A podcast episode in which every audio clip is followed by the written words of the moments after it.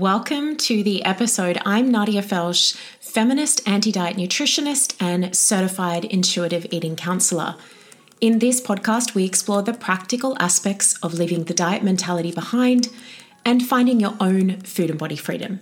So, if you often find yourself deciding what to eat, once you're already famished. If you feel short on time with food prep, with food planning, if you feel stressed about deciding what to cook, what to eat for dinner, if you worry about the choices that you make and that maybe they're not good for you, if maybe you are cooking for others and it is a lot, if you feel overwhelmed and over it, this episode is for you. Last month, I ran a free challenge with the same name as this episode, and it was incredibly supportive and powerful to the folks involved. So, I want to offer you a version of this challenge inside this episode and the overarching themes that actually underpinned it. Because I want you to be able to take those to support your own food and eating realities. If you did take part in the challenge, go you. This could be an opportunity, a great opportunity to check in on what has changed for you and what might require some love. All right, so let's get into it. And you might want to take some notes during this episode. So get your notes section ready on your device or a trusty pen and paper. So, which meal is the one that you tend to skip most often or is the hardest for you to make happen? Just let that sink in. Which is the hardest? Which one is a nightmare?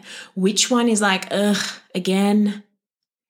And I really want you to consider how are you currently navigating this? It's likely that it's a pattern that doesn't maybe get a lot of thought. It's just what you do. So I'm, I'm encouraging you to really think about it now. Is it that you're navigating it with clenched teeth and a whole lot of stress? Are you kind of eating whatever you want, but you feel emotionally and physically terrible about this? Are you spending a fortune on takeaway meals and you don't even enjoy them? Are you currently navigating this situation by skipping the meal because it's too hard? And maybe you find that later on you are eating way past fullness. So, I want to provide you with some nutrition facts here. Eating satisfying food consistently and regularly is health promoting. It is good for you. So, if you are not new to this pod, if you are not new to my work, you already know that. Eating satisfying food consistently and regularly is critical to your well being. It is also protective against binge eating, against emotional eating, against eating past fullness. Yes. So if this is not happening for you, the eating food consistently regularly part, satisfying food consistently and regularly. If that's not happening, it is vital that you give it some love, some attention, perhaps exploring after this episode some solutions for yourself. So, this is kind of the second consideration. What is at the root of why it is hard for you to make this meal happen or at least happen in a more easeful manner? What are your barriers? This is what I'm asking. And and there might be plenty so let's say that the, the, the hardest meal for you is dinner. That is very common. So what if I suggested to you, hey, why don't you just eat whatever you can find? Whatever's, you know, around, whatever's on the way home, literally anything in the world that you like. What would be your response to that?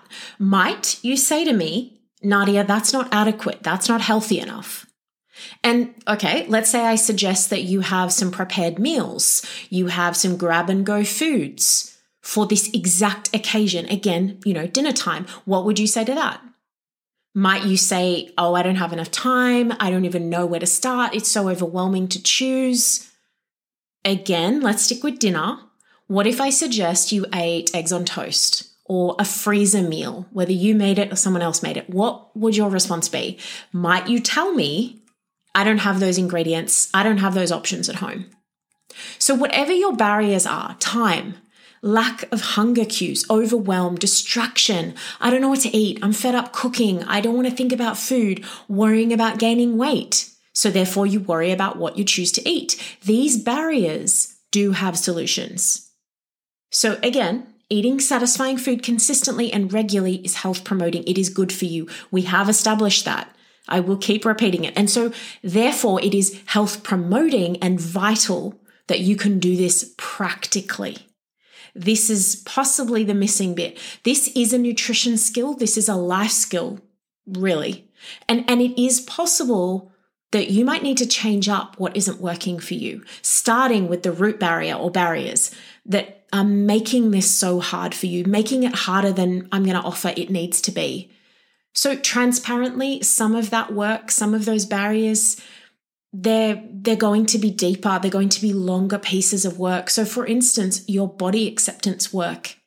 If the if the fear of gaining weight is really screaming at you, your body acceptance work is part of that solution. As is, you know, if if you're struggling to just eat whatever, that unconditional permission to eat all food. So you literally could grab anything, but also being able to merge that with the skills of knowledge of foods that feel good for you. So that work is deeper and it is longer. It isn't an episode, it isn't a session, it isn't a day. And you know that is vital. You know, it is vital to to still do that work encourage you to consider your barriers here, knowing that there are solutions. Like, just know that there are solutions. Actually, if you want a visual on this, you will find one in the episode notes that might help you put some of these things together. Like, I know this is a barrier for me, but what the hell are these solutions she's talking about? So you'll find those in the episode notes. And you still need a plan for right now. I've talked about the deeper stuff. It's true, it's real. Most people need to do it. But you still live day to day. You still need to support yourself where it matters most. And I'm actually going to offer that this is especially important to have this plan for right now. If you are someone who is short on time and if you are feeling quite overwhelmed by food choices, because this is a bit of a vicious cycle, let, let's get you out. Let's pull you out. So you do need to know, therefore, by the barriers, where is most helpful to use your energy? Because it's it's likely there's not a lot of it. There's it's likely you're at your kind of like your end of coping with this. So i i do have a challenge for you on this which we'll come to in a moment. First some more nutrition facts. Let's let's kind of challenge i know i've used that word a lot. Let's challenge some of your thinking here. Nutrition is about nourishing your basic human needs. That's the point of it so you can live your fullest life. This is health promoting. Some of these basic needs are your recovery, your energy, your blood sugar regulation, how you poop, how you sleep, how you breathe, your mental health. That's the purpose of nutrition to support those functions in your body. They require nutrition, they require energy. Nutrition is something that we all require and is found in all food. And nutrition is not a fix all and it is not inherently about body weight. I know that's challenging. It's true. And it is very often overwhelming to us because we learn about nutrition as a way to manipulate our size or to be quote unquote healthy, like that's all it takes. Just eat this, it's all good. So here is the core to know you need enough. And that actually matters before the specifics. We get really caught up in specifics. I'm not saying they don't matter. Hear me. I'm saying enough matters more. And that's the bit we need to address if this is where you are at. Also, satisfaction matters, pleasure matters, joy matters, reality matters. So, reality is, is possibly where we are at right now. All too often, I hear folks you know, the obstacle to eating enough and to making it easier is actually a really unfair standard and expectation of what they have been taught eating is meant to be, what they have been taught so called healthy eating and nutrition is meant to be. So, this is when someone will say, well, takeaway isn't good for me. But the, the result of them not getting the takeaway is actually worse for them. Eggs on toast isn't dinner. Why isn't it dinner? Because we have these stupid patriarchal ideas about what dinner is.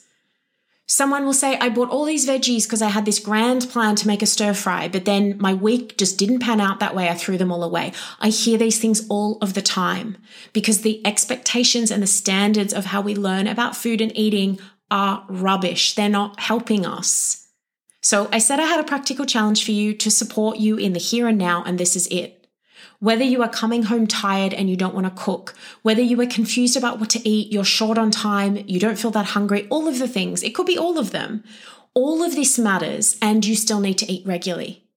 So again, there is that deeper work that's possibly here to to to really unravel for yourself. But again, let's let's stay in the here and now. So we we know the meal that is hardest for you. You've done that. So, what are two to three meal options that could work to serve in those moments at that mealtime? I invite you to do this right now. Don't say you'll come back to it. Act now. Give this a moment of intention. You deserve that, and future you will be thankful. Take two freaking minutes. Hit pause if you want to. So, I can share with you my go to, and you might have seen me share this on social media. Uh, crackers rice crackers specifically. They're actually rice cakes. American folks, you might have to Google that. Rice cakes with avocado. Then I salt and pepper it. Then I add some cheddar cheese. Then I add some tomato slices and then I salt and pepper again. It's it's layers. It's very important to layer. And I always ensure that I have these ingredients. But I also I want to kind of talk about some realities here. I leverage the normalcy of those ingredients because that makes it feel like less of a big deal. It's more seamless. You know, the, the effort is minimal because those are ingredients that I use in other things, right? I'm not just buying it for this exclusive random occurrence. They are things that are likely to be in my house. I leverage that normalcy.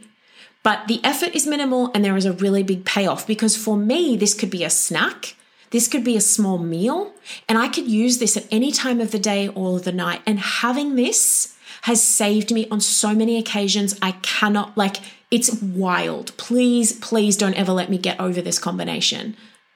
So, realistic go to meal options that you feel would satisfy you are an effective strategy to start with. It is simply a place to begin with. I'm not suggesting this is life and this is it. No idea is bad unless it's too hard, it's too expensive, it's too complicated, it's not satisfying, or it's not enjoyable to you. So, let me give you another example. If I was to have rice cakes with peanut butter, I'm not interested. It sounds okay, but I know it's not going to be that satisfying. So, remember, realistic, realistic options and realistic on your terms, not mine, not your mum's, not your best friends. If you can right now, Maybe go to your fridge if you're still stuck. Go to your freezer, go to your pantry, go to your favorite delivery apps, meal deliveries. Write down two to three meal options that could work at this hardest meal time. That is step one. Step two is set up what you need in place to get this happening. So, ordering the food, buying the ingredients, having the containers if you need them, saving the restaurant as a favorite in, in the meal delivery app, this again is a nutrition skill, it's a life skill. You know, you might not always lean on these options. You might move through different seasons of your life and have different needs, but the skill that you use to get here still applies. See, it's not so much about the food option, it's how do I get here, the process, the skill. So, this two step challenge has now, I hope, taken off one massive issue off your plate, one less worry. That's my hope. And now your attention can turn to those bigger, longer held barriers that, that do need work to overcome. And here's the cool part this will be so much easier to approach now that you are better fed, now that you are less overwhelmed, now that it is such, well, not such a nightmare. And, and that can also include, that work can include fine tuning these options they can get better. Whatever you came up with, maybe you're like, oh, I need some help to support, you know, make them better, make them more satisfying. Cool. Just start freaking somewhere. And then you can fine tune to maximize their benefit to you and your health. But please, please stop trying to take on everything at once. Let's just, let's get in the moment fed. If you found this episode helpful, you are going to want to get inside my free masterclass, Fuel Better, Feel Better, on June 15th at 6 p.m. Australian Eastern Time. So, this is a 60 minute masterclass that I'm teaching live on simplifying the food, nutrition, and health components that you need to feel your best and optimize your health without starting over every Monday. A replay will be available for 30 days afterwards for everyone who registered. So that's there if you can't make it live. You can register free for this class via the link in your podcast player or in the notes for this episode, which are on my website, nadiafelsch.com forward slash podcast. Thank you so much for joining me in this episode. I look forward to being with you again soon.